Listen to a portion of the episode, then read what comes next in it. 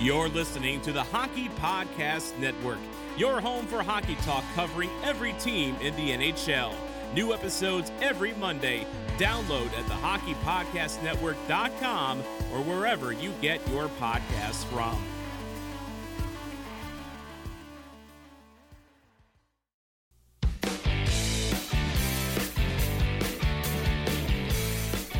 So you like hockey? Congratulations. You're amongst the smartest sports fans in the world. Want to fight about it? Join me, the Hockey Troll, and that snack Polly Cupcakes every Monday and Thursday on the official Caps Chirp podcast, repping the greatest team in the NHL, your Washington Capitals. Not only do we bring you the best Washington Capitals coverage, but we've got the hottest takes and the tastiest content. Tune in wherever you get your podcast and at thehockeypodcastnetwork.com. Chirp us on all social media platforms at Caps Chirp. See you beauties and benders there.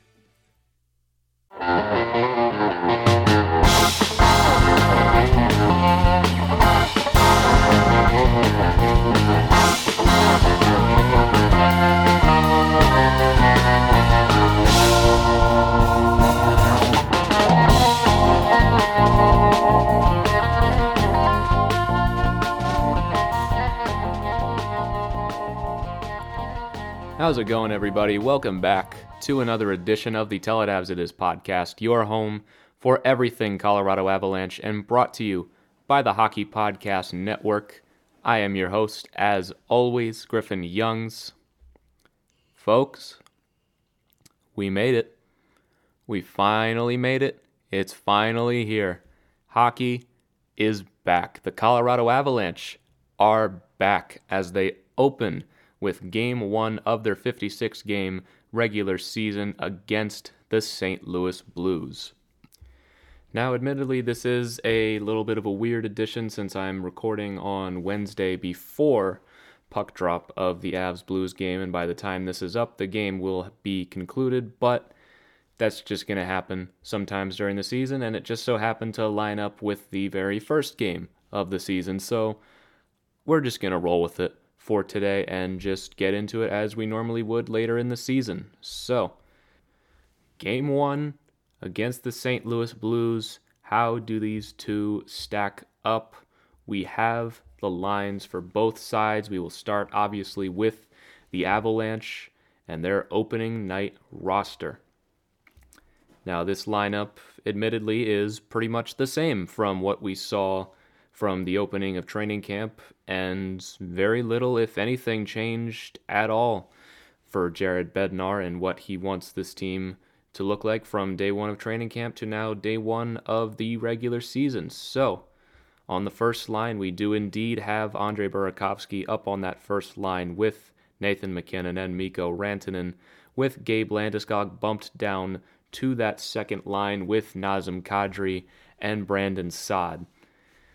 Now, I know some people are a bit confused as to why they would break up the Landeskog, MacKinnon, and Rantanen pairing, but that second line with Landeskog, Kadri, and Saad is going to be very difficult for other teams to play against. That first line with Burakovsky, MacKinnon, Rantanen is going to keep the puck basically the entire game, and the only time they're giving it up is when they're scoring.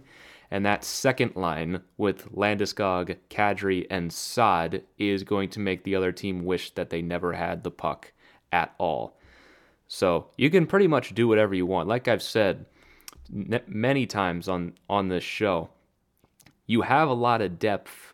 Use it. Put Burakovsky and his offensive talent with Nathan MacKinnon and Mikko Rantanen. Give MacKinnon two lethal snipers to pass to. And Burakovsky's playmaking, like I've said in the past, is very underrated as well. He can he can dish that puck to MacKinnon if need be. And like I just said, that Landeskog Kadri Saad line is not going to be fun to play against. Landeskog and Kadri are going to be getting in people's faces and getting under their skin.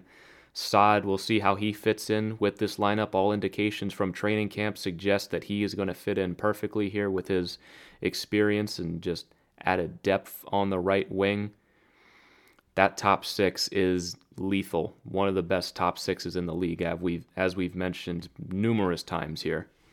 So the third line, Valeri Nichushkin, JT Compher, and Joonas Donskoi. Third line, Tyson Jost, Pierre-Edouard Bellemare, and Matt Calvert. I really like having Nichushkin on that third line. Nichushkin, Compher, and Donskoi is a very solid line that a lot of teams are going to overlook with that stacked top six ahead of them. But Nichushkin, like we've talked about before, if he can keep up the pace that he had from last season and even improve on that, he's going to be very dangerous in a third line role. JT Compher, another year under his belt, he'll get some more growth in as well. Joonas Donskoi, we kind of know what to expect out of him. I think this third line role on the Avalanche suits him a lot better than the second line role he played for most of last season. But he can also plug back into that second line if need be, if injuries ever arise. And then you get to your fourth line, which is very good for a fourth line. Tyson Jost will see what he can do this season as he gets a one year contract. Bellemare, kind of the typical physical fourth line center. He'll bang in a few greasy goals every here and then. Same with Matt Calvert. I mean, nothing really to complain here with the lines so far. It's basically the same as what they started training camp with, and really no reason to change it until Coach Bednar sees reason otherwise.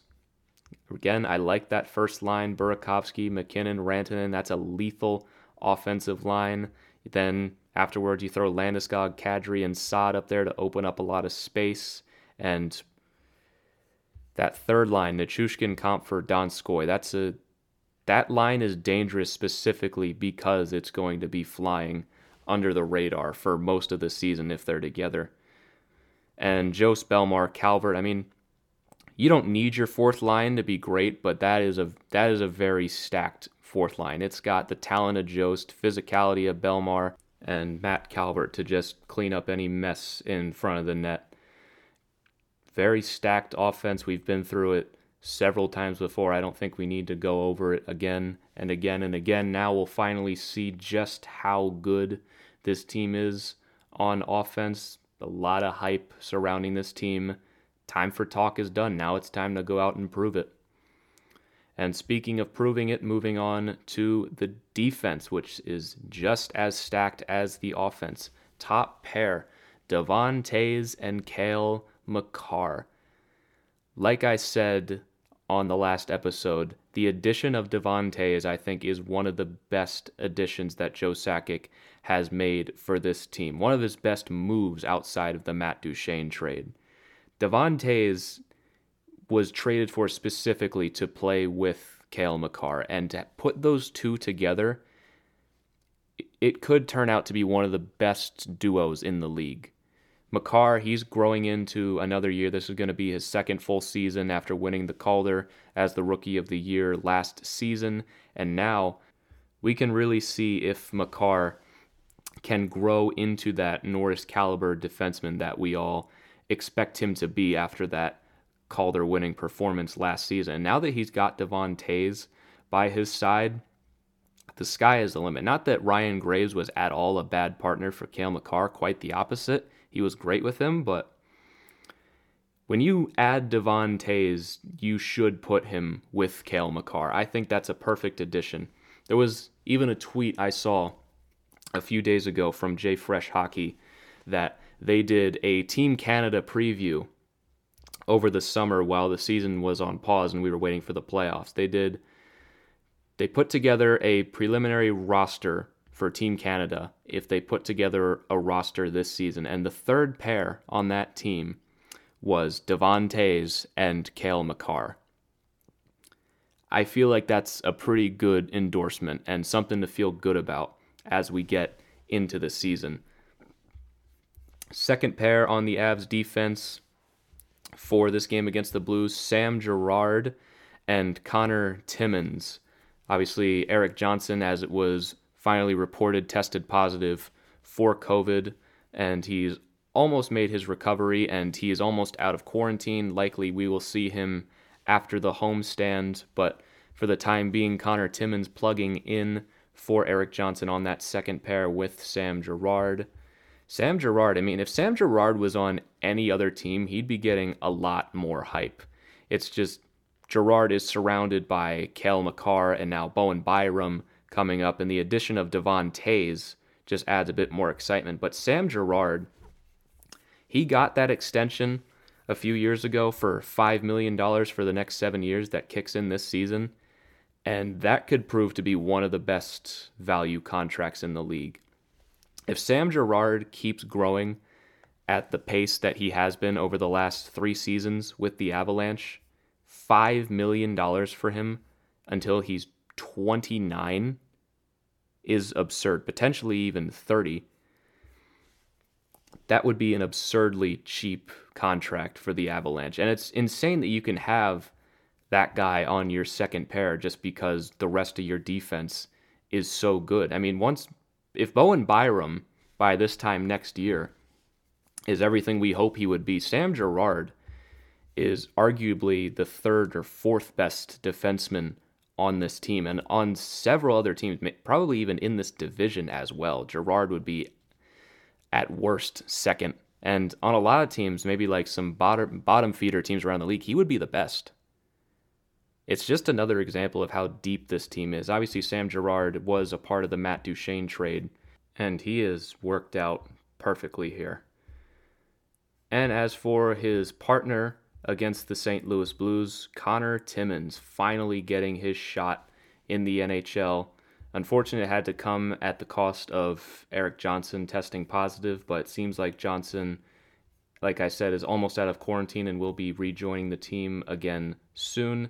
And now is the time for Connor Timmins to really establish himself as NHL ready. He got two games last season, didn't score a point, got two games in the playoffs before he got injured again. And now's his chance. He needs to take full advantage of it. He's not in some sheltered role on the third pair. He's going to be up there in the top four. And he's going to need to be ready for everything the Blues can throw at him. There's no time for nerves or edging him into it. He's got to be ready right now. And by all indications, he absolutely earned this spot in the lineup, according to Jared Bednar. He had a fantastic training camp, according to coach. So if he can continue that and carry it over into the season, it'll be interesting to see what Jared Bednar does with this defense and all of this talent. Because eventually Erik Johnson is going to be back in the lineup, and you you can only play six defensemen at a time. And once Bowen Byram comes out of quarantine after the road trip, you're going to have eight defensemen just at your beck and call, ready to play at all times. But first and foremost, Connor Timmins needs to prove that he's ready. And by all indications, he will. But training camp is a very different animal from the regular season, and he's not getting a cupcake opponent to start out. The Blues are going to be a real test for him.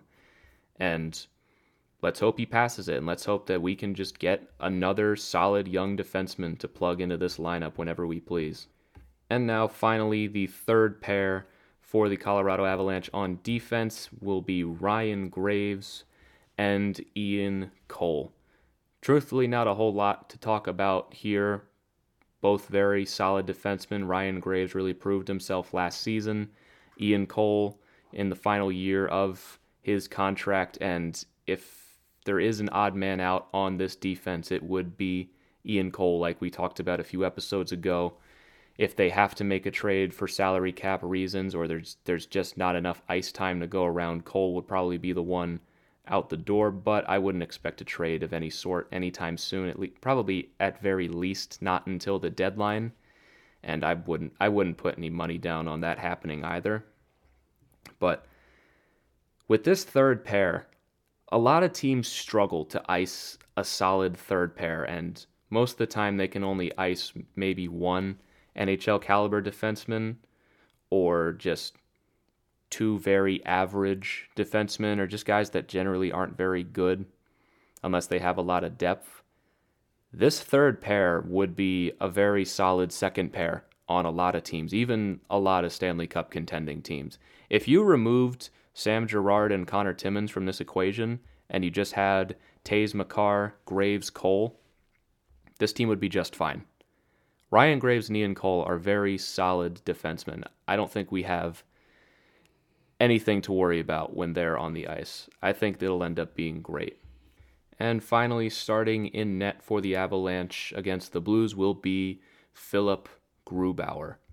Now, I want to get more into Grubauer later in the show, but briefly, Grubauer needs to have a solid performance in these first two games because there are there is a certain section of this fan base that does not trust Grubauer as the starter for this season, and not without reason. They have a point with not trusting him, so Grubauer needs to come out and have a solid first two games, no bad goals, no getting lit up for six, and most importantly, staying healthy. But we'll get we'll get into the conversation about Grubauer later in the show. Now we can get into the St. Louis Blues lineup for tonight against the Colorado Avalanche. This Blues team, they are they are very stacked and they cannot be taken lightly as we've talked about several times before on this show. This Blues team is really one of the measuring sticks for this Avalanche team this season. And if the Avalanche aren't careful, this they can take it to them because the Blues have a lot of talent, a lot of depth, and on paper the Avalanche have the advantage, but this is this is going to be a tough out, especially these first two games. First line for the Blues, Brayden Schenn, Ryan O'Reilly, David Perron. Not a fun line to play against and a lot of scoring ability lot of ability to throw you around. Ryan O'Reilly, one of the best defensive forwards in the league. I would imagine that they match up very well against that MacKinnon line.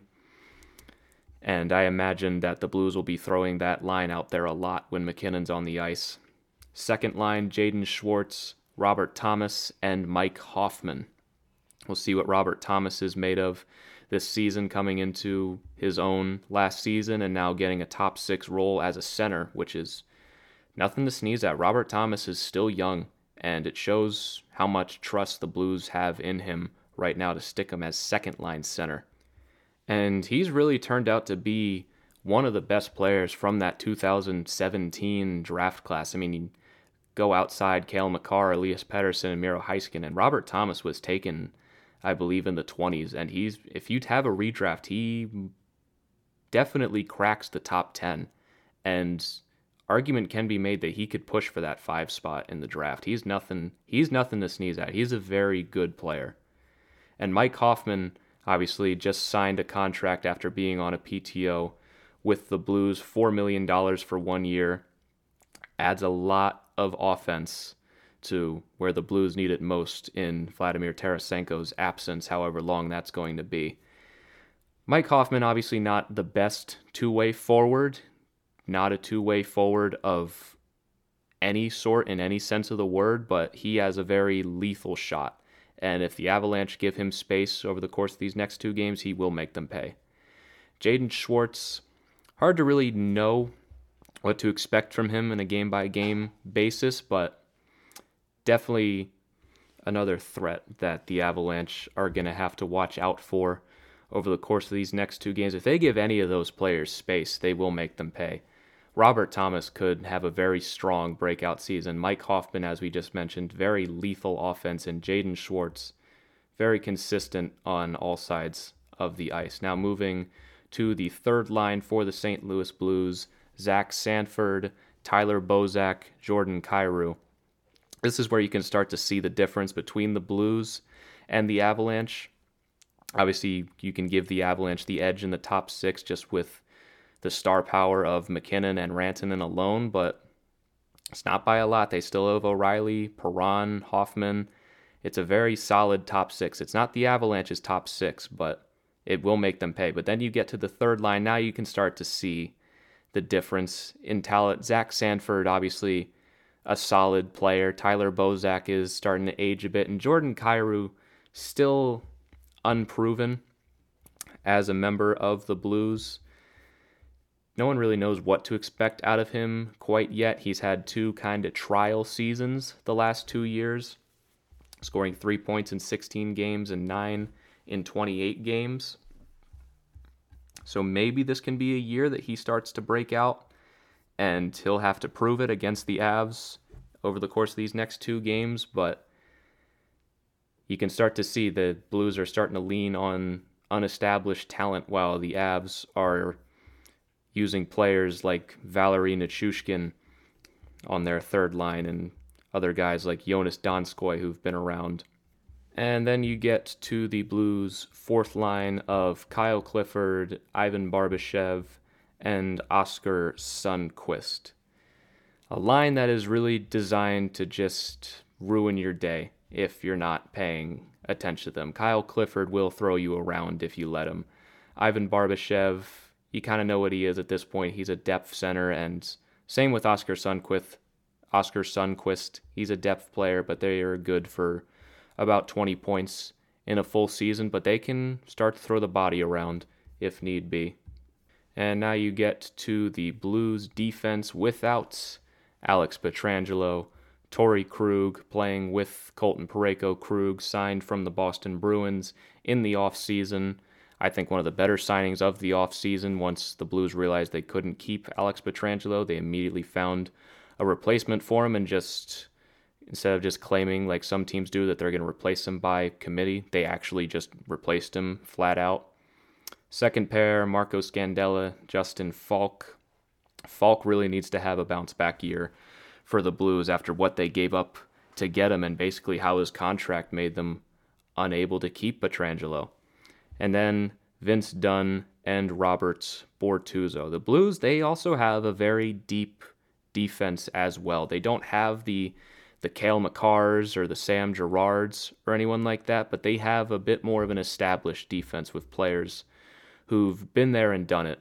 Players who've won cups and gone to the finals and aren't af- aren't afraid to throw the body around. Vince Dunn is really the only Sam Girard type player for the Blues, but it's going to be interesting to see how that defense matches up with the star power of MacKinnon and Rantanen and how they can how they plan to shut down the Avalanche's top six.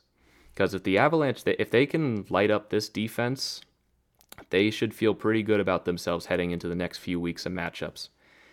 And obviously, starting in goal for the Blues will be Jordan Binnington, who I've discussed a bit on my season preview as someone I'm not sold on right now. He really needs to have a bounce back season. And if the Avs light him up in this first and second game of the season, that's really going to shake faith in this Blues team. Probably in the organization and across the league as well because Ville Husso is an unproven backup. So if Binnington is frankly exposed, the Blues are just going to have to live with it and they need Binnington to be a lot better than he was in the playoffs and a lot better than he was down the stretch towards the pause last regular season. So we know what each team is going to look like over the course of these next two games and how they will stack up against each other. So, how are these two games going to play out? Let's start with the first game. I think the first game of the season is always kind of a crapshoot, no matter for what team. I mean, you can practice all you want, you can run scrimmages all you want to try to enforce your systems and get your team ready, but they don't compare to game action. So, game one is always a mess. And I think in this case, we're going to see a high scoring game for both sides. And I think that will end up favoring the Avalanche since they have the advantage in star power and depth. And I would expect the Avalanche to take that one, let's say, five to three in game one. Blues have made a lot of new additions. They're gonna need they're gonna need a moment to gel and to adjust to new systems and for the Avalanche, outside of Saad and Toews, it's pretty much the same team and the same coach. So I don't think there's going to be that much of an adjustment period other than just getting adjusted to game speed for some players. But for someone like MacKinnon, I don't think that's going to be a problem at all. I see MacKinnon having a big night and the Avalanche taking that one 5 to 3. For the second game, things will be much more tightened up on both sides, and I'd expect probably a lower scoring affair. I think these two games and the Blues season as a whole are going to hinge on how well Jordan Binnington plays. If Jordan Binnington comes out of the gate hot and proves that what happened in the bubble last season was a fluke, then the Blues will be fine, and these games will be very close. And for the Blues season as a whole, they're going to be a much bigger threat for that division title. But if he comes out in these first two games and he's just okay, the Avalanche are going to torch him. So, especially the second game is going to hinge on how well Jordan Binnington plays. If Binnington plays well, I think the Blues will end up taking that second game and maybe a a lower scoring 3 2 affair, but I do think that one would go to overtime. And the Avs would take three of four points against the Blues to start the season before they hit the road hit the road to play some of the California teams. I mean, three of four points is nothing bad at all.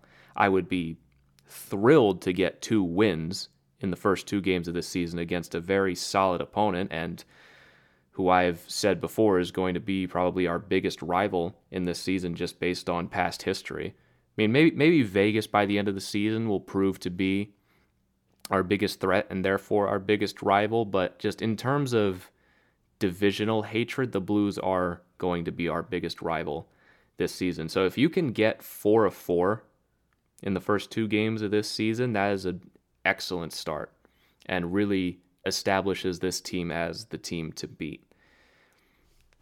But if the if the Blues come out and throw the Avalanche around and win one of these games big, it's going to be tough to stomach because like I've said before, the Avalanche after these two games against the Blues have games against teams that just aren't on their level.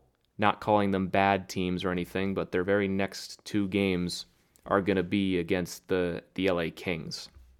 And yes, you should win both of those games without question.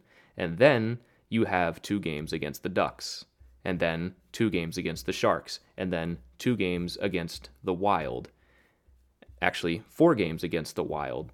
And then you play the Blues again in early February. So even even if you win all of those games. If you lose one to the Blues and it's a it's a 5-2, the Blues kick their ass up and down the ice. That's going to be tough to stomach because you're not going to be able to get another chance to prove yourself against a team that can even be considered an equal for about 3 weeks. You can throw around the California teams all you want. They're probably not going to be great this season, but that's gonna that's gonna be tough if you lose one to the Blues because, like I've said plenty of times on this show, those games against the Blues and the Golden Knights are going to be the measuring stick games, and if you consistently lose those games, first of all, you're probably not going to win the division. Second of all, it's hard to have a lot of confidence that this team will come out the other side on the final four. And if they can knock off the Blues twice this season, or even if they lose one in overtime, and in overtime it's a coin flip basically, three on three, anything can happen. Three of four points is the bare minimum here. Losing one in regulation against the Blues is would be tough. And this is what happens when you have expectations on a season. You expect to win all of these games because you have a team that it, when you look at you look at the rosters, is better than you'd say probably every team in the league. So coming into each and every game, it should be expected that you win, and then eventually when you don't, because you just you you don't win every single game, it's disappointing. And it hurts even more to lose to a team like the Blues because you should be better than them. And frankly, until you prove otherwise, they are still the kings of the division. They won the Stanley Cup and won the division last year. You still have to take that crown from them. So that's what I mean with expectations. You need to deliver still. Yes, this team is the Stanley Cup favorite. Yes, most people expect the team to win the division. You still need to prove it, and you still need to knock off the Blues. And if they can't, if they lose both games against the Blues, especially in regulation, that's gonna that's gonna be a faith shaker that is gonna take some time to repair.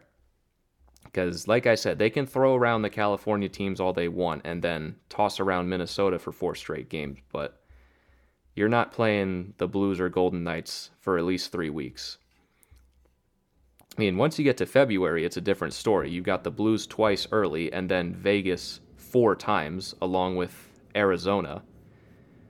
I mean, Febu- February is going to be the toughest month of the season. You open with the, the second half of that four game series against the Wild at home then the Blues, then the first game against the Coyotes since the playoff matchup, and then four straight against Vegas, with one of them being the outdoor game on Lake Tahoe. And then you close it out against the Coyotes. So, January, once you get past the Blues, not that hard of a month. Also, why you need to put on a performance against the Blues in these first two games. But ov- overall, my prediction is the Avs win a high scoring affair in the first one. Second game goes to overtime. Coin flip after that because overtime's just tough to predict. Might go to a shootout, might not. But I also do have a hard time imagining the Blues going 0 2 start season, so I do lean Blues in that second game, but the Avalanche taking three of four points in their first two games of the season. But wrapping that up now, by the time this podcast is up. The first game against the Blues will already be in the books, and you can basically tell me just how dumb I am if I end up getting that wrong. But I did want to move on now to Philipp Grubauer, who I said I would get back to earlier in the show. And recently I put out a poll asking Avs fans how much they trust Philipp Grubauer as the starter heading into this season because Grubauer is the starter. Bednar said as much. He's going to be getting 65% of the games, which comes out to be 36 games, the same as he did last year. So I asked, do you trust the Avalanche's goaltending tandem of Philipp Grubauer and Pavel Francouz ahead of this season? And getting 36 votes, most people answered yes. 47% answered yes. However, 28% answered no because there's too many injuries, and then another 25% answered no, not even when they're healthy. So 53% said no, they do not trust Philipp Grubauer and Pavel Francouz ahead of this season. Now, what surprised me most with this poll was that no too many injuries and no not even when healthy were very close. 28% too many injuries, 25% not even when healthy. I assumed after I posted this that most of the no's would come from no too many injuries, which I think is fair. Grubauer has suffered a lot of injuries during his time as the Avalanche's starting goalie. But I was surprised that people don't trust him even when he's healthy. Because Grubauer has been very solid during his time as a member of the Avalanche. But the knockback on him is that he gets injured a lot. And he played 37 games in his first season with the team, and he played 12 games in the playoffs. And last season, he played 36 games and only played seven in the playoffs before getting injured in game one against Dallas. And in that time, Grubauer has a 917 in his first regular season, those 37 games, a 925 in 12 games in that playoff run, a 916 last season in those 36 games, and then a 922 in the seven games he played last playoffs. So I'm not quite sure where this they fans don't trust Grubauer not even when healthy. Now I know I added Francouz into that mix as well, and I know our last impression of Pavel Francouz was that bad playoff run for him. But we're forgetting that Pavel Francouz played two less games than Grubauer last season, 34 games, and in those 34 games was a 923 goalie. One of the best save percentages in the league. Yes, in the six playoff games he played, he was an 892, which is not good at all. But a 923 in the regular season, that's not that's that's not a mistake. These are two very good goalies, and I agree that they do have too many injuries a lot of the time, and that maybe at some point this season we're going to have to see Hunter Miska come into the net and see what he's made out of. But the 25% no, not even when healthy, I, I gotta be honest, I, I don't understand what that means or why. Because like I've like I've been repeating, yes, they get hurt a lot, but when they are in the net, what's not to like? Okay, yeah, they're not Andrei Vasilevskiy or Robin Lehner or Carey Price or Connor Hellebuyck. But there are teams with much worse goaltending situations right now. Much, much worse than what the Avalanche have than two goalies who last season posted a 916 and a 923 in the regular season. The Pittsburgh Penguins are relying on Tristan Jarry right now.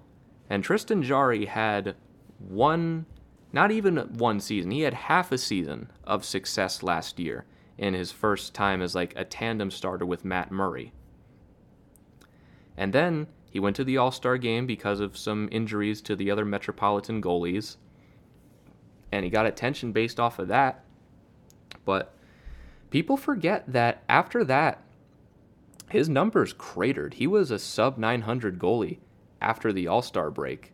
And despite the fact that his numbers remained over 920 to finish the season, they're relying on Jarry now to be the guy and I just don't know how well that's going to work out for them. And that's and that's just one I can name off the top of my head. A goalie situation much worse than what the Avalanche have. I mean, you can even look in the division. The San Jose Sharks have been basically defined by their goaltending problems even before they started missing the playoffs. I mean, look around the look around the league. I mean, the Panthers are still paying Bobrovsky $10 million for the next six seasons. And even if you think Philipp Grubauer is a bum and should be out of here as soon as possible, I got good news for you. This is the last year of his contract. So it's not like he's some anchor that's dragging the team down. And Pavel Francouz has one more year after this at $2 million. So again, I just I just don't understand the negativity towards the goalies outside of being concerned about their injury history. Because, yes, the injury history is a problem. I will absolutely concede that. And I, for one, am concerned that Grubauer is not going to last the entire season. And what that would mean if can Pavel Francouz take over again? Was a 923 too much for him last season? And will those numbers crater this season? But to say you don't trust these guys when they're healthy, I just don't understand that. Grubauer, he's been around. He was the backup in Washington behind Braden Holtby for a long time, and Grubauer has never had a save percentage worse than a 915 in his career. You know what to expect from him when he's healthy. The only question is if he can stay healthy. And I understand those concerns, but say you don't trust him when he's on the ice. I don't I don't get that. I really just don't get that at all. But moving on now to the captain, Gabe Landeskog, who will be an unrestricted free agent after this season and he still does not have a contract extension. And while no one's sweating yet, I gotta tell you, there's that there's that voice starting to creep into the back of my head, maybe suggesting that Landeskog is gonna hit the market. And I don't know how much I believe that voice, but until a contract is signed, that voice is gonna be there.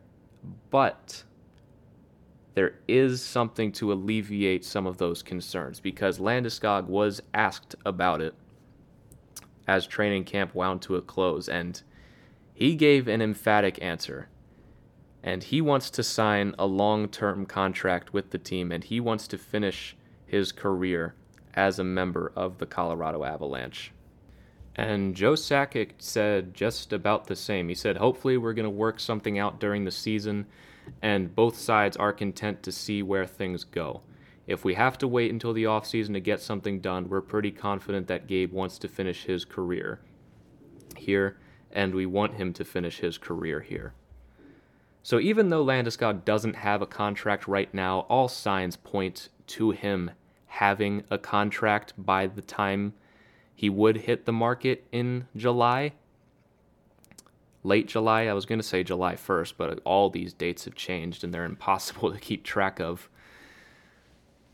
But I would put money on Landeskog being a member of the Avalanche next season. It's always scary when you see your captain coming up on unrestricted free agency. I mean, we obviously just saw Alex Pietrangelo leave the Blues to go to St. Louis. And that's not very comforting when you've got your longtime captain all of a sudden coming up on free agency the very next season. But we're going to have to take them at their word for the moment that something's going to get worked out, and it might not come during the season at all. It might come afterwards once the season is concluded, and in that window after the cup is handed out, hopefully to the Avalanche, but in that window between then and free agency starting, hopefully they will work something out and money eventually doesn't become a factor that leads to an unfortunate departure like we saw with Pietrangelo in St. Louis and in other unfortunate situations around the league. It's a dangerous game to play, to be sure. But I also wouldn't believe that Joe Sakic is the kind of GM to push something to the last minute if he wasn't completely sure. And Landeskog also made sure to note that this is not going to be a distraction at all during the upcoming season. So I believe them. I believe that something will get worked out eventually, but I don't, I don't know about you guys, but until I see the tweet that tells me that Landeskog has been extended, there's there's always gonna be that little bit of doubt in the back of my head that something's gonna go wrong and they're pushing it to the last second and they'll hit a hang up in contract extension because the Avalanche, they're to have to sign Makar as well, and they're to want to keep their money somewhere and everything, and blah, blah, blah, blah, blah. They got all the youth and everything. I worry about things like that. But if both sides really, really want to stay like they claim they do, then something will get worked out eventually. And when it comes to someone who's been around as long as Gabe Landeskog has with this team, I mean, he was drafted. She's in man, in June, he'll have been drafted 10 years ago. Good lord. And someone who's played 633 games with you, you work it out. And I believe they will, but I'll be sweating a little bit on the inside until pen gets put to paper. But moving on now to wrap up today. I wanted to, now that the season is getting started, make my final predictions around the league for the upcoming season, for who's going to make the Final Four, then eventually the final, and who's going to win the Stanley Cup. I made my division predictions a few episodes ago. You can go back and listen to that for some context, and then after that, finish up with my predictions for the NHL awards from the Art Ross to the Hart. So, starting with who I think will make the Final Four and what seed they will be, since the Final Four will be seeded this year. It's not a conference final. I have number four, the Toronto Maple Leafs, coming out of the Canadian division. Now, I know every time somebody picks the Leafs to do well, people always dunk on them because the Leafs have yet to win a playoff round yet, and they sucked last year and they overpay their team and blah blah blah blah blah. If I I'll say this, if the Leafs don't at least win a round this season, at bare minimum, they're never going to. And they shouldn't stop there. They should be the best team in this Canadian division. They have all of the pieces that they need, or at least that they think they need. And I think there is no excuse for them not to go to the Final Four and come out of this Canadian division on top. It's all there. They have the superstar talent. They've added the, the grit and the toughness that everyone was screaming at them to get over the last few seasons. They have more experience with adding guys like Joe Thornton, toughness with Wayne Simmonds, more defensive depth with TJ Brodie and Zach Bogosian. And they're getting more growth from someone like Auston Matthews and Mitch Marner and Nylander. They've got to do something this season, and I think they will. But I have them as the four seed here because I think the Canadian division is going to be tough, and they're going to have to work for every single game. But if they can put it together this season, I think they will eventually make it to that final four. And number three, coming out of the Central Division, I have the Carolina Hurricanes and not the defending Stanley Cup champion Tampa Bay Lightning. I'm a bit high on the Hurricanes this season. I think they're going to get a lot of growth out of their players this season. And I generally just believe in the roster that they have right now. I think Sebastian Aho is a really, really big star. And if he played in a bigger market, he'd get a lot more recognition than he gets in Carolina. Like if he played in New York or Toronto or Montreal for that matter, if he signed that offer sheet and went to Montreal a few years ago, Sebastian Aho would be a superstar in this league. He's very, very good. And they're going to get Andrei Svechnikov in his third NHL season. And if there's really no telling what the ceiling for that guy is, he could be in contention for the Rocket Richard this season. He, there's really no telling how good he can be. And overall, their depth is very, very impressive. And that's not even to mention their defense which in my opinion is a top three defense in the NHL with guys like Dougie Hamilton, Jaccob Slavin, and they have depth with guys like Gardiner, Pesce, Fleury. Brady Skjei is a bit of an outlier. I don't know why they made that trade, but he's not the worst in the world, I guess, and maybe he'll fit in with their system, but they've they've done a great job building this team over the last few seasons, and they're only going to get better. Based on their positions in the last few drafts, I think they have had the best drafts of any team of late. They've picked up steal after steal in the late rounds. And if they don't win the cup this year, or at least go far, they're going to very soon. Aho's only 23, like I just said. Svechnikov is just 20 years old. The ceiling on this team is very high, but Dougie Hamilton is expiring after this season. All of their goalies are expiring after this season, which might be a good thing because that is the Hurricanes' weakness is their goaltending. Like what people claim the Avalanche's weakness is with their goaltending, it's actually the Hurricanes where that's a problem.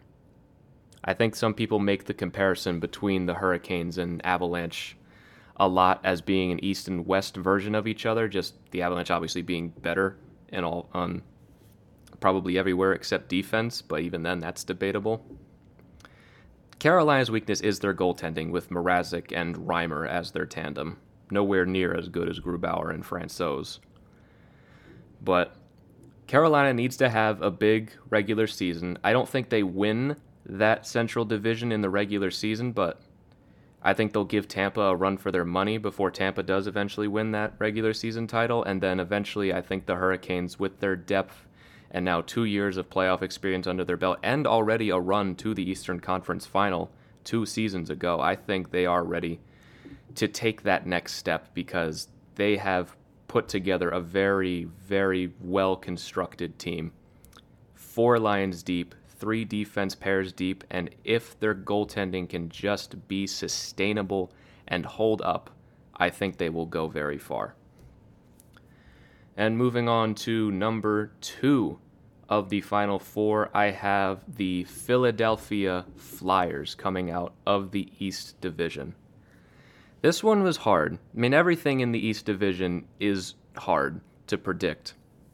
And before the recording of this show, I didn't have the Flyers in the final four. I had the Capitals in the in the final four, but as I thought about it more, the Flyers they have a lot of strong depth right now, and they have a goalie who, in my opinion, which I'll get into later, someone who could compete for the Vezina this season in Carter Hart, and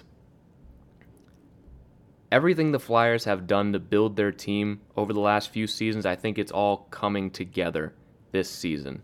They have Giroux still producing, even though he's getting up there in age. Voracek still producing, and they're plugging in some high end youth with Joel Farabee. They're getting Nolan Patrick back. They're adding Morgan Frost to the mix as well. Oscar Lindblom is back after beating cancer last season. I mean, that's a storyline that should not just be brushed over. Oscar Lindblom literally beat cancer last season and came back for the playoffs in the same season. Granted, it was paused and started later, but he still came back, and now he's back full time this season. That is amazing. And um, and they've also got Travis Konecny taking another step this season at 23. They've got the reigning Selke winner in Sean Couturier as well. Then you get to their defense. Ivan Provorov, a huge dark horse for the Norris this season, does not get the respect he deserves across the league. Still at just 24 years old, one of the best defensemen in the league. And they've got depth with guys like Gostisbehere, Travis Sanheim, Eric Gustafsson, yada yada yada. It's a this is a deep team. And then you get to Carter Hart. Carter Hart admittedly is very tough to predict this season, but his ceiling this season is winning the Vezina. If he plays up to his full potential, he will at very least be in conversation for it. And that alone could take a team far. I do have the Flyers winning the East Division in the regular season, and I do have them in the final four. It was it's a tough call. It really is. I'm still not even sold on the four teams in the East I have in the playoffs right now. I've like I've put the Penguins in there and the Islanders out. I put the Islanders back in. I've moved the Bruins up and then I put them down. I've I've had the Bruins outside the playoffs for a few days. But if I'm if I'm gonna make a final prediction on that division, Flyers one, Capitals two, Bruins three, Islanders four final prediction I have the Penguins outside the playoffs. I just don't like their defense and their depth this season. But anyway, it's not about them right now. I like this Flyers team a lot. They have just about everything you need in terms of depth. They have strong talent everywhere, and I think it can carry them far. And the number one seed for the Final Four coming out of the West division, I have the Colorado Avalanche. Whoa, right? Shocker, surprise, right? Who could have seen that coming that I would predict the Avalanche to make the Final Four? But I really do believe that. This isn't just me being biased and trying to get hopes up and everything. I truly believe this team is going to come out of the West Division and make it to the Final Four. I have I've ranted and raved about this team enough times over the past nine or so episodes that I think I've gotten my point across. So I hope everyone understands that I'm not biased when it comes to this. I truly believe that this Avalanche team has what it takes to go on a deep playoff run. And I'll get into more about that later because now I wanted to predict what I think will be the Stanley Cup final this season. So the matchups for the Final Four, if they go like I predict them, would be the Colorado Avalanche taking on the Toronto Maple Leafs as a 1 versus 4, and the Philadelphia Flyers taking on the Carolina Hurricanes as a 2 versus 3. Some potential fun matchups there. I mean, you could see there'd be no divisional matchups like some people have hyped up, but there could be two Eastern Conference teams playing each other. We'd have three teams in in the Eastern Conference in a normal season, and the Avalanche would be the only team from the West in a normal season. So, if the Avalanche were to lose to the Leafs in that scenario, the Leafs would be guaranteed to play someone from the Eastern Conference. Not really a rivalry, but I mean, Toronto playing Carolina would be there'd be something behind that. I mean, they're not friends. There was the whole David Ayres thing last season, but that's not my prediction. My prediction for the Stanley Cup final is I believe the Carolina Hurricanes knock off the Philadelphia Flyers in their final four matchup, and they meet up with the Colorado Avalanche in the Stanley Cup final for a matchup of the Avs taking on the Canes for the Stanley Cup. This is probably one of the toughest years it's been to make a Stanley Cup final prediction, mainly because everything is turned on its head in terms of how the playoffs work. But it's it was difficult to predict this because it's hard to really plan out a playoff path for a certain team once they get out their division.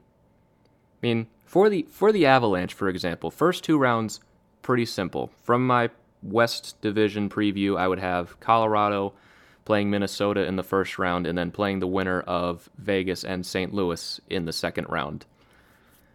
But then after that, it's a crapshoot. I mean, you don't even know what division you'll be playing. So, if the Avalanche are indeed the best team left, all we know is they would be playing the worst team left. And in this case, I believe that would be Toronto. And I, I still feel confident about Colorado making the Stanley Cup final. I, I had no idea who to put next to them. I've gone I've had the Capitals in there at some point, but as I look at that roster again, I'm just Ilya Samsonov and Vitek Vanecek just too too much unanswered questions there. If Samsonov can handle being the number one full time with no safety net, and can Vitek Vanecek win games at all? Is he NHL ready? And if he's not, can Craig Anderson at 39 step in there? But I don't want to make this about the Caps, but Carolina they had it they had a rough go of it in the playoffs last season. They swept the Rangers in the qualifying round, dominant series, and then they ran into the Bruins. And even though they lost that series in 5, they kept that series somewhat close. It wasn't a blowout for the Bruins. The Bruins they just had an edge over them. More experienced, been there before. Carolina just wasn't. It would see I think that was the one matchup for the Hurricanes that was a disaster for them out of that whole top four in the East. I think they would have beaten Washington if they played. Maybe they would have beaten the Flyers. Not totally convinced about that. But at least at least would have been a closer series than it was against the Bruins. Like let's not forget the Bruins were the President's Trophy winners that season as well. And there was also Tampa Bay, who I don't think Carolina would have beat, but that would have been a very fun series at very least. But Carolina, the year before that, they did knock off the Capitals in seven games. Admittedly, the Capitals didn't play their best that series, but Carolina took advantage. And then they swept the Islanders in the next round.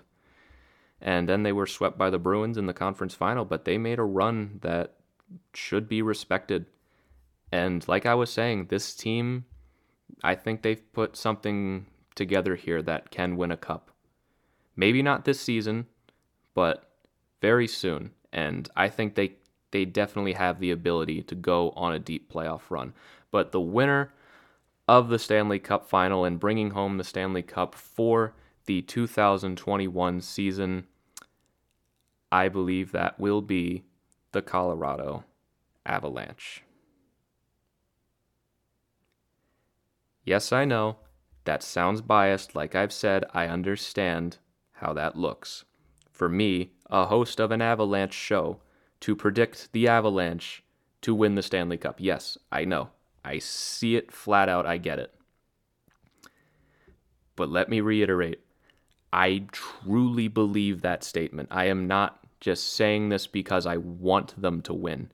I, tr- I have looked around the league, I've considered all factors, and I have come to the conclusion naturally that I think the Colorado Avalanche are going to win the Stanley Cup.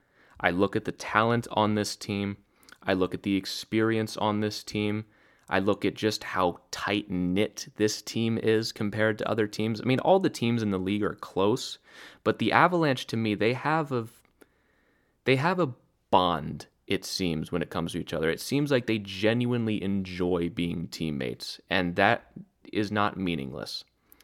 And one thing I also took into consideration was last year's playoffs when they lost to Dallas. And I saw the look on on those players' faces in the handshake lines and in the post-game interviews and I've had my mind made up about this for a little while that the Avalanche are going to win the Stanley Cup. You need that kind of loss to push you to the next level. Rarely do you see a team come out and blaze their way to a Stanley Cup, no matter how much talent they have. The closest we have come to that in any sort of recent memory was the 2010 Blackhawks. And even then, they had a heartbreaker to the Red Wings the year before in the conference final. You need those losses to push you far. I mean, just look at the most recent Stanley Cup champions. You can you can go down the list. You can start with the Penguins, the back-to-back Penguins. The year before, the Penguins lost to the Rangers, and the year before that, they lost to the Rangers again. They blew a 3-1 lead. Then the season after, they got crushed by the Rangers in 5, lost in overtime. People were asking questions should they trade Malkin? Blah, blah, blah, blah, blah. The whole narratives that surround teams when they lose. Then they come out and they win two straight cups in dominant fashion. And one of the teams they beat both times on the way to the cup was the Washington Capitals. And everyone asked questions of the Caps should they trade Ovechkin? Should they blow it up? And what did the Caps do? They come out in 2018 and they silence it all. They had enough of the losing. They learned everything they needed to learn from the losing and came out and won the Stanley Cup. And then the year after that, look at the Blues. I mean, the Blues past needs no introduction. They'd never won a Stanley Cup since they were introduced in the friggin' 60s and hadn't been to the Stanley Cup final in nearly 50 years. And in January that season, they were in last place and climbed all the way back into the playoffs and once they were there, they went all the way. And look at the most recent champs, the Tampa Bay Lightning. They, the season before, tied the Montreal Canadiens for the most wins in NHL history. And we all know what happened. They did not win a game in the playoffs. They got swept by the Blue Jackets in the most embarrassing loss in NHL history. And I stand by that. That was the most humiliating defeat in NHL history. But then guess what happened? Tampa came back and won. Much like Virginia did in the March Madness a few years ago. First team ever to lose to a 16 seed in the tournament. They come back and win the whole thing the next year. I'm not saying the Avalanche's heartbreak has been on the same scale as those teams, but that loss to Dallas last season was heartbreaking for a lot of these players because they really felt like they had a shot. And I think this season they will use that frustration from that loss. And especially, let's not forget, they, they lost to San Jose two years ago in a game seven, a close series that they could have won. They could have beat the Sharks. You can argue they got screwed by refs or whatever because of an offside. They could have won that series. And that still probably burns, I imagine. So please understand that I am not being biased when I make this pick. I truly believe the Avs are going to win the Stanley Cup, and I'm willing to put money where my mouth is and willing to make that prediction publicly. I believe the Colorado Avalanche are going to win the Stanley Cup this season. And I think on that note, we can wrap it up for today. Folks, the NHL is back. We have finally made it. Next time you hear from me, the first two games will be in the books, and we will be on our way to Los Angeles to play the LA Kings, and we can talk about how those two games against the Blues went. But that is going to do it for me today on this edition of the Tell It Avs It Is podcast. Follow me on Twitter at GYoungsNHL and follow the show at Tell It Avs It Is.